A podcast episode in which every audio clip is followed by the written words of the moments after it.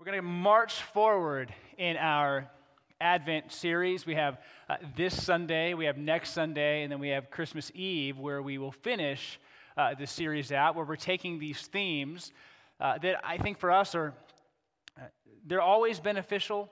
Sometimes they appear or seem more beneficial because of maybe where our minds have been and where our hearts have been, and so we just kind of have to slow down. And uh, one of my hopes, always, one of our hopes as a church, is that when we get together uh, that we're able to think about the right things, even if just for a little while.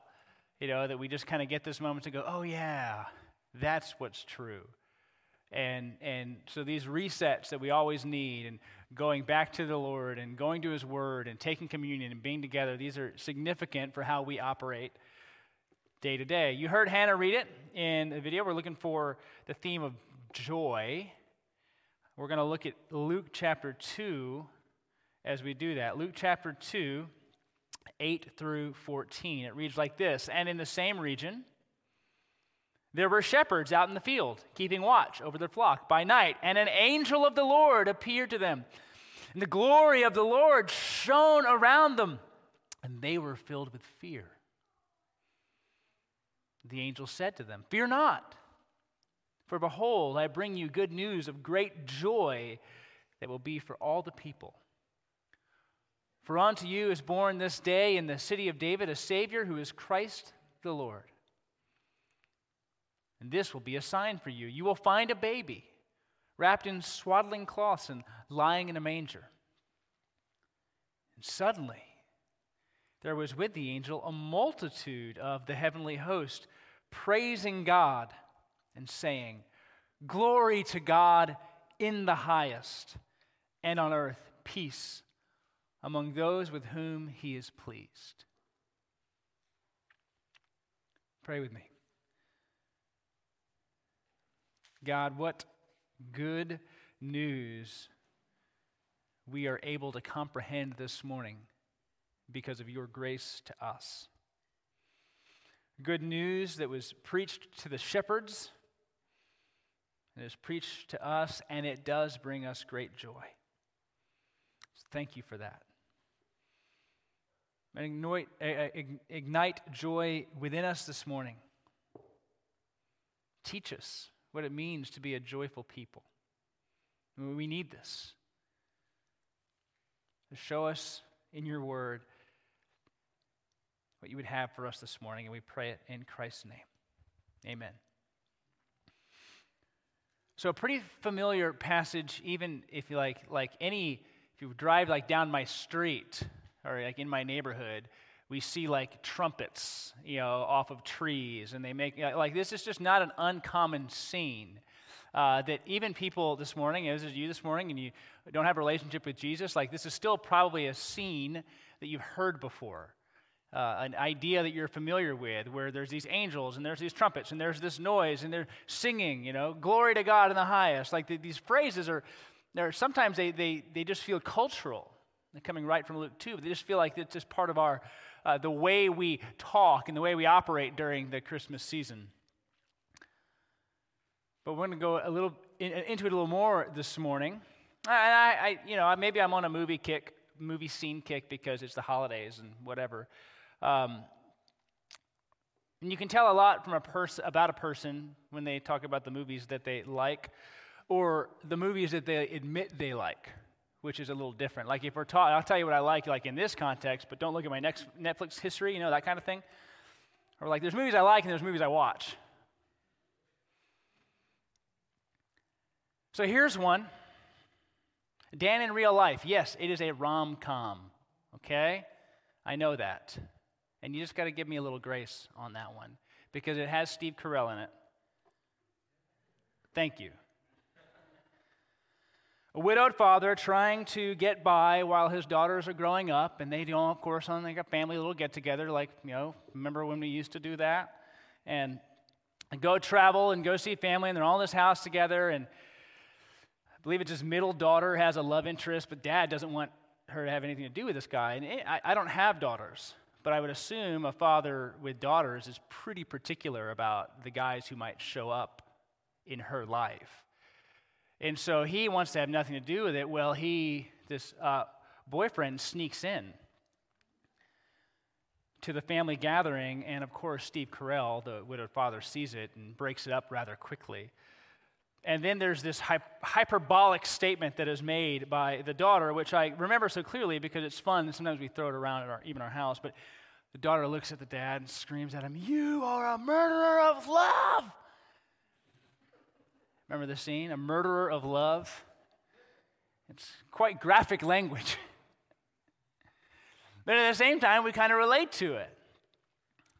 We can relate to the idea that we get a certain level of satisfaction or fulfillment, even from the relationships that we're in, that they bring us something. Now, now don't hate on that idea. We're relational. God has created us to be relational people. And so the fact that relationships bring us a certain level of stability, happiness, or joy shouldn't be that weird of a thing. And when those are removed from our lives, even ripped from our lives, it can cause a rather significant tear in us that you may not recover from. Now, a high schooler saying you're a murderer of love, maybe she's in middle school, I don't even know. But the meaningful relationships in our lives, when they are taken, it changes something in us, doesn't it? It changes something. And many of you, maybe even this Advent season, where we're remembering the uh, arrival of Jesus, and we look to the, the second coming of Jesus into this world, maybe, maybe you're realizing, even right now, during this season, that you feel differently. That you feel differently. Normally, when we feel bugged, we, we may not want to do a little too much work. One, because it's hard, and also because we don't know what might show up if we just kind of feel off. Like, why am I bothered? Sometimes we do like the heart work and we try to figure out what's really going on. Like, is there sin? Is there something in me? Is there did I do something? Is the relationship somewhere strained? So we might not want to actually track that down because we get bugged, but I bet if there's that in you, that part of it might very well be relational. That maybe you're used to large gatherings and people together, and like that's just not a part of what's going on for many right now. Maybe, you, maybe you're not seeing the people that you'd usually see or around the people that you love like you're usually around them. Maybe that's something that has changed for you. And, and you feel maybe a little hollow like something, it's like something doesn't fit right. Now, I, I just want to invite you to go, that's actually probably true, that if you feel that way, there's likely a reason. It's because we're, we're operating in this kind of prolonged way that isn't, it's a reminder of sin in this world, and it isn't the way that the Lord has created us to operate. But in the recognition of sin in the world and disease in the world and the consequences of that, like it, it becomes an acute way of us to realize that this is odd. And, and, and we all kind of we all kind of respond to it differently, don't we? We all we all handle it differently. Like some of us act like nothing's going on because it helps us. Some of us act like everything's going on. Like, like, like we're all kind of trying to figure out how do we live in the way that God's created us when clearly we can't or I want to live a certain way and you don't, or you do and I don't, and we, we try to figure out like how the pieces fit together, and they're not fitting like they usually do.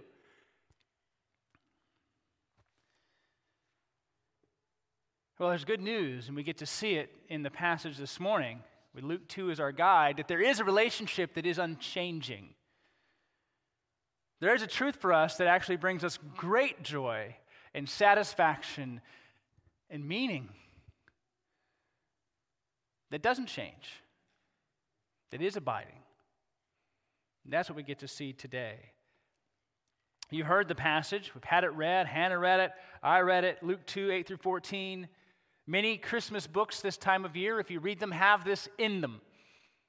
The announcement is there. It's the most significant birth announcement that's ever shown up.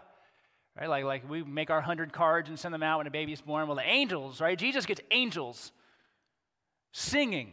We don't get that. We just kind of let our budget decide who gets to know we had a baby and Facebook. But as we go through the passage, I want to start by us realizing or looking at the different responses that these people make to the news. Like, there's, like, like everyone's trying to figure out this is all new stuff, and everybody's reacting in certain ways. So we're going to see how the shepherds react and the angel reacts, and then the host reacts, and then kind of go, okay, well, then what do we do with that? What do we do with that? Because we don't recreate the birth of Jesus, but the way that people are responding do give us some enduring things to hold on to. So the first response is just in the first two verses. Jesus, the Messiah, has been born not too far away, but few people are aware. They don't know. And the shepherds are there in verses 8 and 9, and they have a response to this news. And their response is fear at first. Fear. Which is not usually the new like, like the way we associate life in Christ, right? That Jesus is here. Ah! Like, like, but, but as the announcement is about to be made to them, the shepherds don't have a category in which to place what is going on, and they actually respond with fear. Verses 8 and 9. And in the same region, there were shepherds out in the field, keeping watch over their flock by night. While shepherds watch, no, the, the hymn maybe. Uh, their flock by night, right? Andrew Peterson rewrote the melody, so you might think that he's the first one to write it like that, but it, anyways. And an angel of the Lord appeared to them, and the glory of the Lord shone around them, and they were filled, filled with great fear. They feared mega, mega fear. Now, the same region means near where Bethlehem was. And the shepherds were minding their business. You have to watch your flock even at night, you have to tend to them. And an angel appeared. Now, if you go back through Luke and count the amount of times Christ's birth narrative has angelic pronouncements, you'd be impressed. Because it even it starts with John the Baptist. It doesn't start with Jesus, but, but there are all kinds of declarations made by angels throughout the beginning of Luke. And there are many times, or not many times in Scripture, where there's an angelic announcement regarding a birth. Fact, John the Baptist and Jesus give us two of the ones I know about. And then there's Isaac and there's Samson, the judge. Beyond those four people, I'm unsure if there's another time in Scripture where there's an angelic pronouncement in relation to them being born Isaac, Samson, John the Baptist, and Jesus. So already this is kind of special, right? Like you're in pretty special company. And so it would make sense then that the angels really, I'm sorry, the shepherds have no real idea what's going on here because it doesn't happen. We don't have angels show up. Now, maybe you in this room go, oh, yeah, that's totally what would happen. Like, I get it. So I suppose their response makes sense. They feared. Now, sometimes we think of fear as reverence. Like, oh, right? Like your eminence. Like we, we think of fear as reverence. And so whenever we read it, and we have this way of doing this when we read the Bible, is that we just kind of associate however we think the word means, like with what's going on. Oh, I think that means reverence. So they had great reverence. And I don't think that's the case here. They feared greatly. I think they were freaked out at what they were experiencing. I mean, have you ever even just had a dream and something in the dream is happening that has never happened before, and you wake up and you're breathing heavily? Like you're having this physiological response to whatever the dream was. You're like, the other morning, our kids always find their way into our bed at some point in time at the night, and we're not one of those boundaried parents. We're like, go to bed, you know, like we're just like, oh, we're too tired, so we're just like, fine, make room, whatever, right? Like just don't bother us. And I could hear one of my kids having a scary dream, and I could tell by like asleep, but breathing really heavily. And so, you know, hey, wake up, wake up, wake up. And there's like that release, but something's going on in you. And so they feared greatly. Well, why might they fear greatly? They're experiencing something that they've never seen before, and there's this idea the angel of the Lord appears, and the glory of the Lord shone around them and they were filled with fear. So they're feared because the angel's there, and there's this glory of the Lord there. Now, sometimes, and we have a, a, kind of a tendency to do this in church life or when we're teaching, we go, oh, yeah, the glory of the Lord. Like, I know exactly what that is. I'm like, you know exactly what the glory of the Lord is? I don't think you do. Because if you saw it, I bet you'd freak out too. Right? It's, it's something that doesn't happen. It's something that we don't see. It's not something that we experience. You know, it's like Isaiah in his prophecy in Isaiah 6, like we see some kind of idea. I saw the Lord high and lifted up. Like we, we have these ideas on, on how it might be, and his train filled the room, but like we don't have a category for the glory of the Lord shown around. We don't know what that is.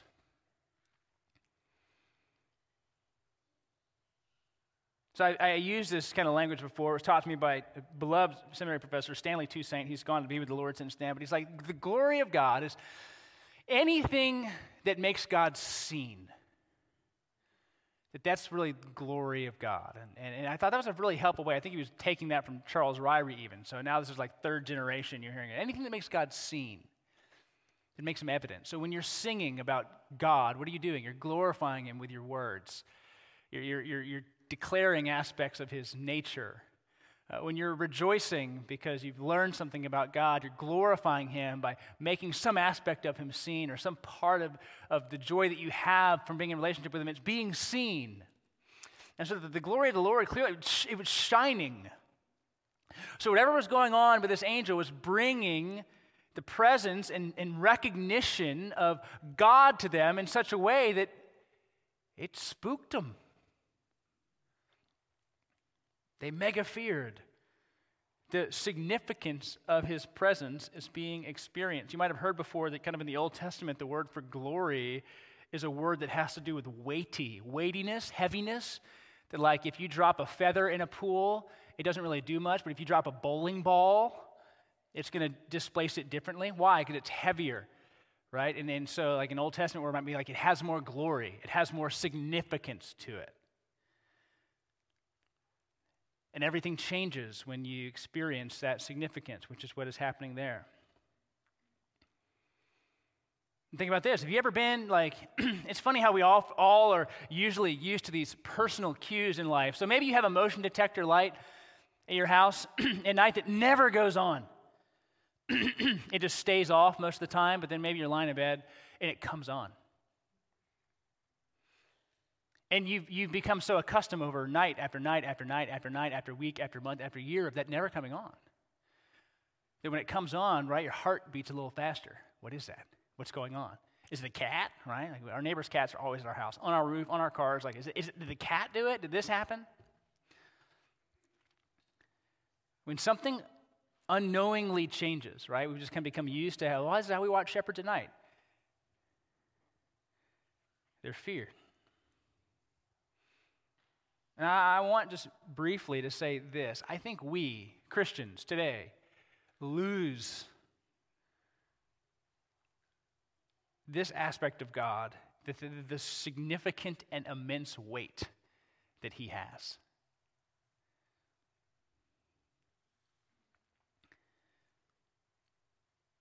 That we forget that He is not like us, that He is not small that he is not insignificant, that he can't be forgotten, that nothing happens without his okay.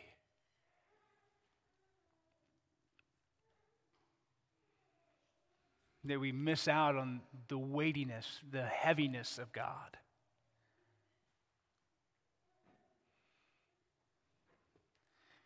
That the first thing we do when we see Jesus is not to high five him because he's our buddy, but to bow because he's our Lord. And we often kind of live in the, in the playful aspect of it. And I, and I want you to have that, but to not ever lose the complete differentness of God. that He is not, I made up a word for you there. That He is not the same that when he shows up, it's different for everybody. Fear is that response, yes. But the angel did not want them to stay there. In verses 10, 11, and 12, we see the response, which happens throughout Scripture, where somebody's freaking out because God is doing something, and then they come back with, Don't fear. The angel said to them, Fear not. I know you're scared, but don't have fear, for behold, I bring you good news of great joy that will be for all people. For unto you is born this day in the city of David a Savior, who is Christ the Lord. And this will be the sign for you. You will find a baby wrapped in swaddling cloths and lying in a manger. The angel says to the shepherds not to have this feeling. Do not have this fear, like you aren't sure what's going to happen. The angel brings a comfort, though, and the comfort is joy. Fear not. Fear not, for because I bring you news of great joy. So don't live in fear. I bring you news of great joy. The angel's comfort is to hear this news of great joy. And the joy is not just circumstantial, is it? It's not just based on, you know, hey, you know, hey, news of great joy, right? Like basketball season's about to begin and the Rockets might might win. Like, hold out. You know, Jacob. We're right, we're ready, man. Whoever's traded, whatever happens, like, you know, this is the year, is how we feel every year, and then we're disappointed. Joy is not circumstantial, it's abiding because God doesn't change. God's salvation has come near, and there should be joy. In fact, if you look just through a couple of references of joy in the Gospel of Luke, he's often going to connect the concept of joy with your salvation. Joy and salvation are linked in Luke. For example, you know the, the, the stories, the parables where somebody loses something of uh, significant value and then finds it and they rejoice. That when somebody comes to faith, there's rejoicing. For example, this is, again the same idea as Luke 15 7. Just so I tell you, there will be more joy in heaven over one sinner who repents than over the 99 righteous persons who need no repentance.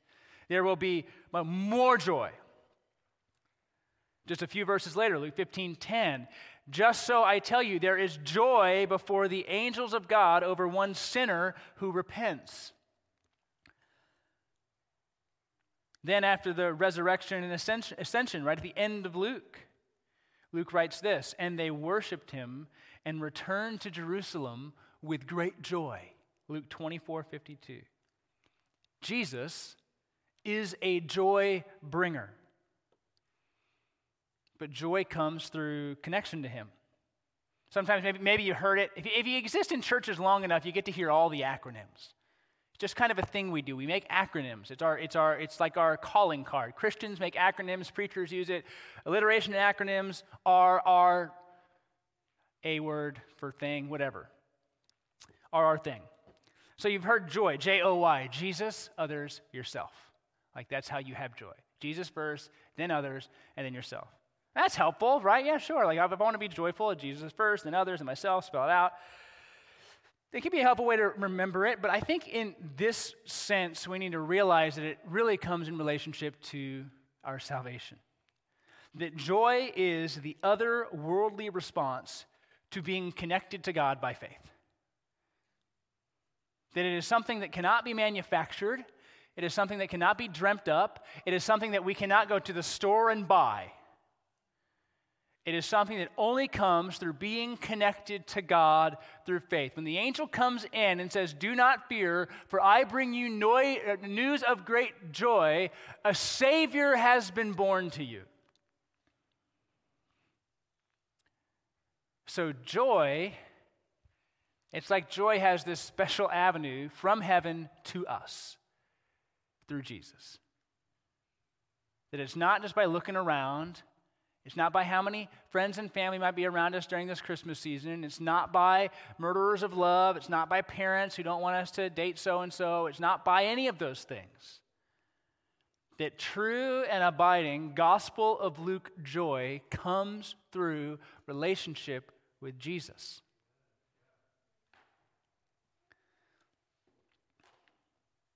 You can have great joy because salvation has arrived. You can rejoice because salvation is here. And this is the great thing is that we so often do use joy as circumstantial, often connecting it with our happiness.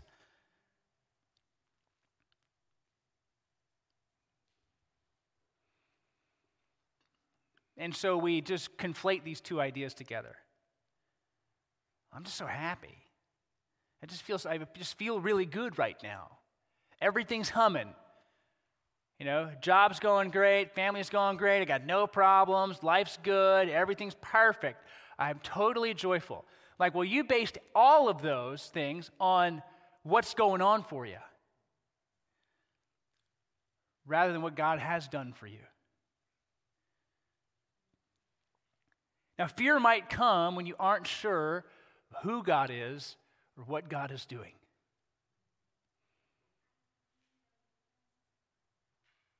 But you're now realizing that He's real.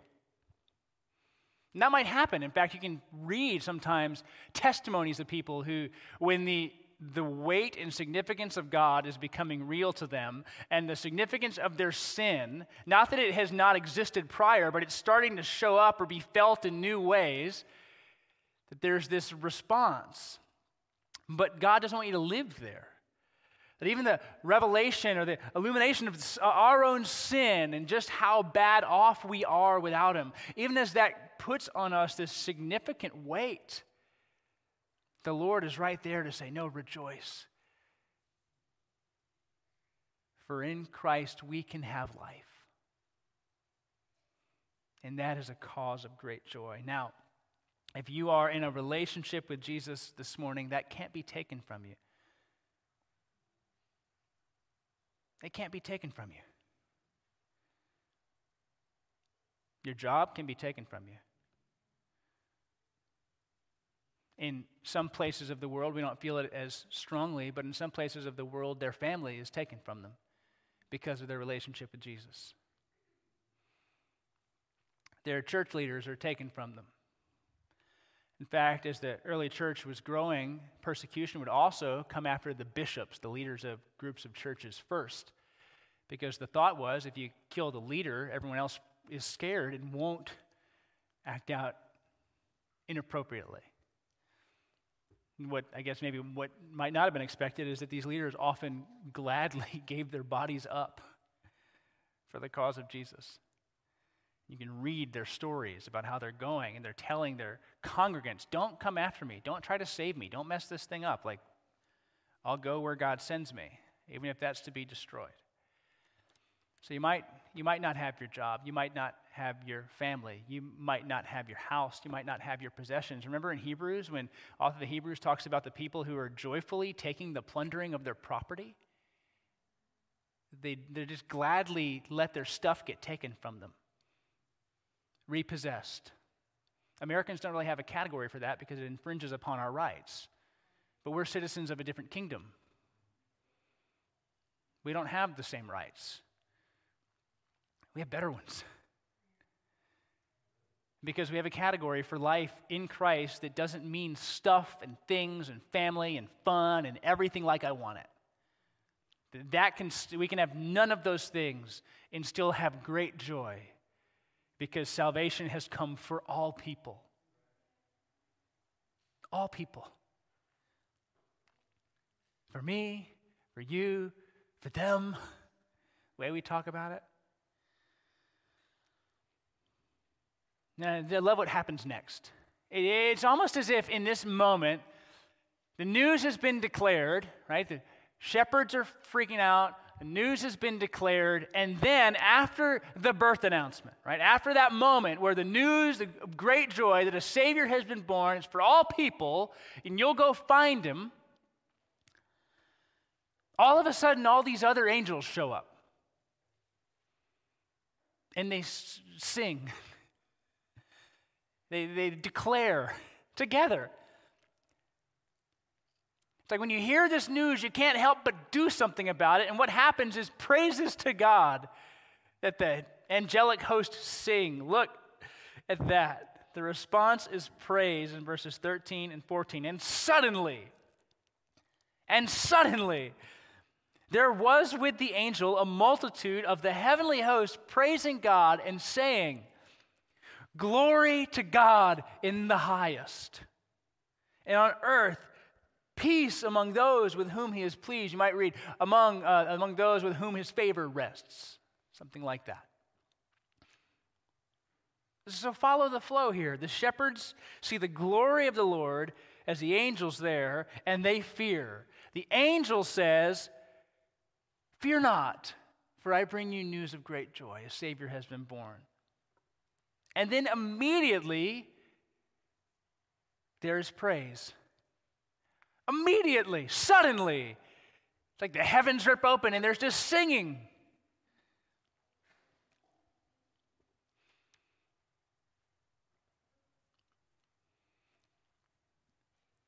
This happens though. This happens with the Song of Moses. After the like victory, there's a song in the book of Judges, Judges chapter 4. Deborah has, there's this battle, and Israel's uh, enemies are defeated in Judges chapter 4. And in Judges chapter 5, there's a song about it. That after these movements of God, there's almost like this what do we do with it? And it's like just talking isn't enough. It needs, it needs, it needs a different meter. It needs a different way of communicating. It needs to, we need to move our voices more. We need, we need to have things that might rhyme or be more memorable. It's like in these moments where there's this great declaration of God, this great demonstration of who He is, like there's this response of, oh, we got to do something. It's not enough just to say it was cool. We need new words, new language, new melody, new song. We need new for this. And what happens? Glory to God in the highest. Glory to God in the highest. You'll find these throughout Scripture where there's a moment where God does something in a response in song, response in poetry. And it's funny, if you even read in the New Testament, whenever you see kind of the, the, the offset type, it's often the translators trying to say this, this, this was different. Even if you get into Philippians, you'll see the type of your Bible is often offset, where they go, we, we think that this was maybe an early, an early way that the church was trying to remind themselves of the truths of God. It was an early way that they would try and, and sing it or remember it. You know how uh, we sing at the end of our services, right? The doxology. Right? Those kinds of languages, they're just statements of praise that you will remember that will stay within you. And what's funny is the phrase, glory to God in the highest, and on earth, peace among those with whom his favor rests, or with, among whom he is pleased. I don't have to look at my Bible to, to say that. They stay differently within you.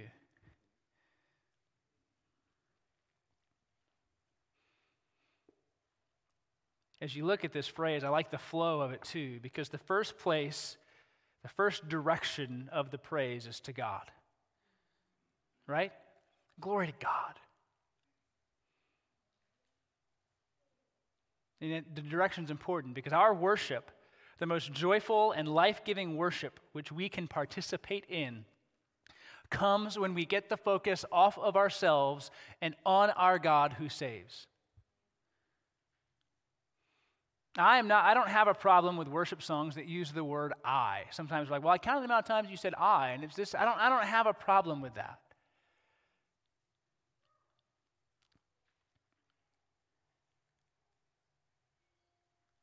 Because I could say this I can't believe you're so good, right? You can use the word I and still have it be declaring who God is. And then sometimes we just don't have language for it. We just have to, we just have to say it. What are the Psalms, right? It wasn't like David was going, I want to write a song for everybody. Like often he was writing from his own experience. And then it was that like the community of faith goes, that's our experience. We need that language. But if our attention, our gaze, our look and praise is not first upon God, if it's first on us, then we miss out on what really is life giving. Because isn't the world crying out that you would focus on you? What do you want? What do you want for Christmas? What do you want? What do you want? What do you want? What do you want? What do you want in a church? What would make you happier? What would make you gladder? What would make you like things more? What would make you like me more? How could I dress? Like everything is is all about how can I make life better? How could I make life better for you? How could I do this? And just this moment where we get to come together on a Sunday, or for those of you who are joining us online, it's a rainy day and we can all make it out. Like we get to take a moment and say, this time right here is actually not about me. And I, oddly enough, this is kind of ironic, isn't it? That I get so overjoyed when I can spend some time not focused on me. God's like, tricked you.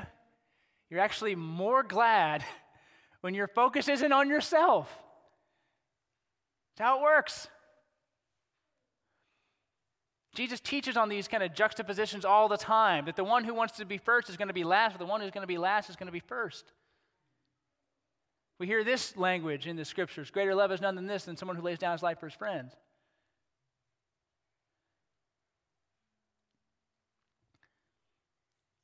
Jesus is always flipping it on us. And praise does the same. That I'm no more delighted and joyful than when I remember who God is. And I don't worry about where I am. But that second part is there, isn't it? Peace. Glory to God and peace. We talked about peace already, didn't we? Those who walk with God get the peace with God and get the peace of God. So praise God and peace on you. now we're thinking about this Advent season, the arrival of God. and we've spoken about this idea in two ways. We talk about it in relation to Christ coming into the world. We talk about it in relation to Christ coming again into this world. To this point, these Sundays, we've talked about hope, peace, and joy. You have the candles behind me hope, peace, joy. Love's coming, and then Christ on Christmas Eve. How do we experience joy then? We experience joy when we are in relationship with the life giver, Jesus. By being rightly related to God, we have something new and it cannot be taken away. No murderer of love. Joy comes when we realize that we can be rightly related to God, or we realize that we have been rightly related to God through faith in Jesus. Nobody can take it, it's ours by God's grace. and so just take a breath. Wherever you are, if you're listening at home, you are loved by God. You are loved so much that He sent His Son into the world. Where He could have crushed you because of your sins, He instead died for you. And now you can have life. that salvation, even the news of salvation to us, brings joy and leads to praise. These two ideas, bringing joy and leading to praise, results from rightly understanding what God has done for us. What is happening in Luke at this point is the continuation of what God has been doing from the beginning. He is bringing his creation back into relationship with him. But in this part of salvation history, by that I mean the way God is relating and saving his people throughout time chronologically as we see it, time is different to God. He's bringing the Son of God more fully into picture.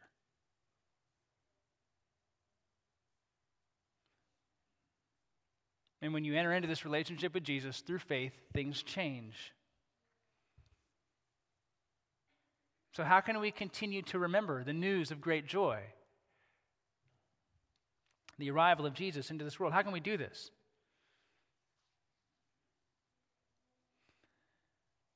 I think a simple way is to meditate. By that, think about.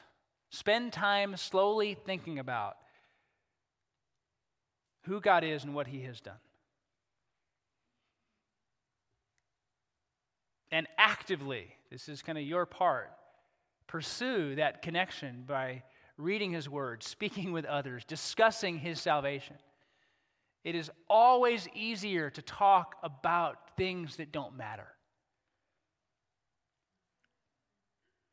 And I like talking about, you know, are the Rockets going to trade James Harden or not? Like, I like that conversation. I think the answer is yes. But shouldn't we talk about things that last a little more? Things that matter a little more? Shouldn't that be a more common part of our conversation? Praying for one another and encouraging one another, hearing what's going on. Aren't there enough places for you to get fluff? That we don't really need to add more to it. I want to do a little exercise. I'm going to read to you seven verses. They're not going to be behind me, not going to take notes. Just want you to listen to these seven verses.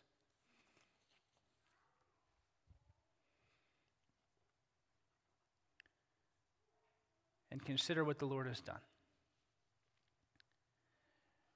And you were dead in your trespasses and sins, in which you once walked, following the course of this world, following the prince of the power of the air, the spirit that is now at work in the sons of disobedience, among whom we all once lived in the passions of our flesh, carrying out the desires of the body and the mind, and were by nature children of wrath, like the rest of mankind.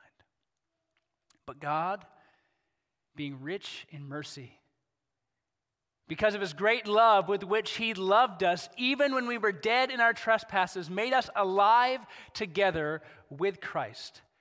By grace you have been saved. And raised us up with him and seated us with him in the heavenly places in Christ Jesus, so that in the coming ages he might show the immeasurable riches of his grace and kindness toward us in Christ Jesus. Those in Christ are raised up alive and saved by grace. To meditate on what God has done for you, you could read those seven verses every day, every hour. You could set a reminder to read them every half hour. You will not wring all the value from them if you did that for now and for the rest of your life. You won't tire of it. To remember what Jesus has done, to meditate upon what he has done, to remember where you were and how he brought you into new life. And I would also encourage you to do this find ways to daily praise that reality. How you pray, how you sing, how you discuss, that you share, because it's good news for all people. Not just for us, for everyone. For your family who doesn't know Jesus, for your neighbors that you've been praying for for months and for years, for the people that you work with, for the person in the cubicle beside you that you've just been going, Lord, what can you do? It is good news for all people. So we remember what God has done. And we start using our words to talk about it, to sing about it, to write about it, to declare it. Because even in doing that, it helps us to remember. Joy is absolutely relational.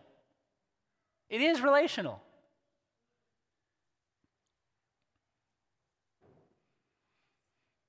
The reason the joy of the Lord can last is because it comes through our relationship with Him. That we have something that won't leave Christ, the Son, who died for us, who gives us life, who's alive today. News of great joy. Genesis, we do have news of great joy. You do not need to fear. You can know God and be with God because God has come to you in Jesus.